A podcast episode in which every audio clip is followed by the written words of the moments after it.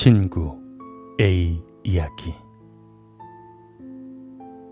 한 친구가 겪었던 얘기를 해드리죠. 저에게는 아주 절친한 친구 A와 B가 있는데 그중 A라는 친구가 겪은 이야기입니다. 오래전 A란 친구가 아파트에서 전세로 혼자 살다가 친구 B와 몇 개월을 같이 산 적이 있었습니다. 두 친구는 밤 늦게까지 TV를 보거나 컴퓨터를 하는 게 일이었습니다. 친구 A는 밤에 주로 노트북으로 인터넷 하는 게 취미였습니다. 당시 노트북밖에 없었던 친구는 작은 방에 설치된 인터넷선을 거실까지 길게 뽑아 노트북에 연결하여 TV를 보면서 인터넷을 했죠. 친구 B는 같이 거실에서 주로 스포츠 채널이나 축구나 야구 보는 걸 취미로 살았답니다. 친구 B는 이상한 버릇이 하나 있는데 자면서 코를 골때 음... 하는 소리를 낸답니다. 큰 소리는 아니지만 낯설게 느끼는 사람이 밤에 혼자 들을 때는 여자가 흐느끼는 소리처럼 들리기도 해서 조금 무섭기도 합니다. 비염과 축농증이 있는 친구 B는 자신이 그런다는 것에 대해 친구 A에게 미안해 하기도 합니다. 그러던 어느 날이었습니다.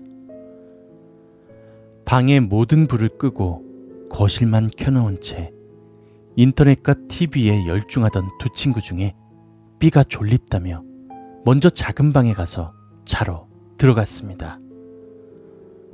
잠시 후 A는 대변이 마려워서 화장실로 가서 용변을 보고 다시 거실로 와서 컴퓨터에 집중했습니다. A는 노트북을 바닥에 놓고 열심히 인터넷을 하고 있는데 그때 작은 방 쪽에서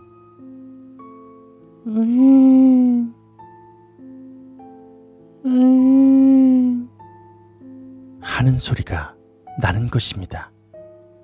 조금 소름 끼치긴 했지만 A는 몇 마디 궁시렁거리기만 했죠. 다시 몇 번 똑같은 소리가 나는데 A는 신경도 쓰지 않았습니다. 음,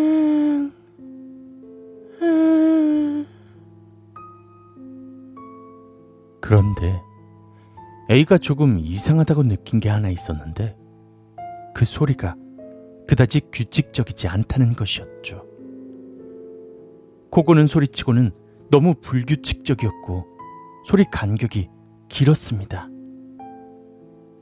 A는 저 자식 오늘따라 요상하기 전에 하면서 그냥 아무렇지 않은 듯 넘겨버렸습니다. A의 신경을 거슬리게 하는 것은 그것만이 아니었습니다. 장판 바닥에 길게 뱀처럼 늘어져 있는 인터넷선이 작은 방으로 조금씩 끌려가는 것입니다. 아주 조금씩.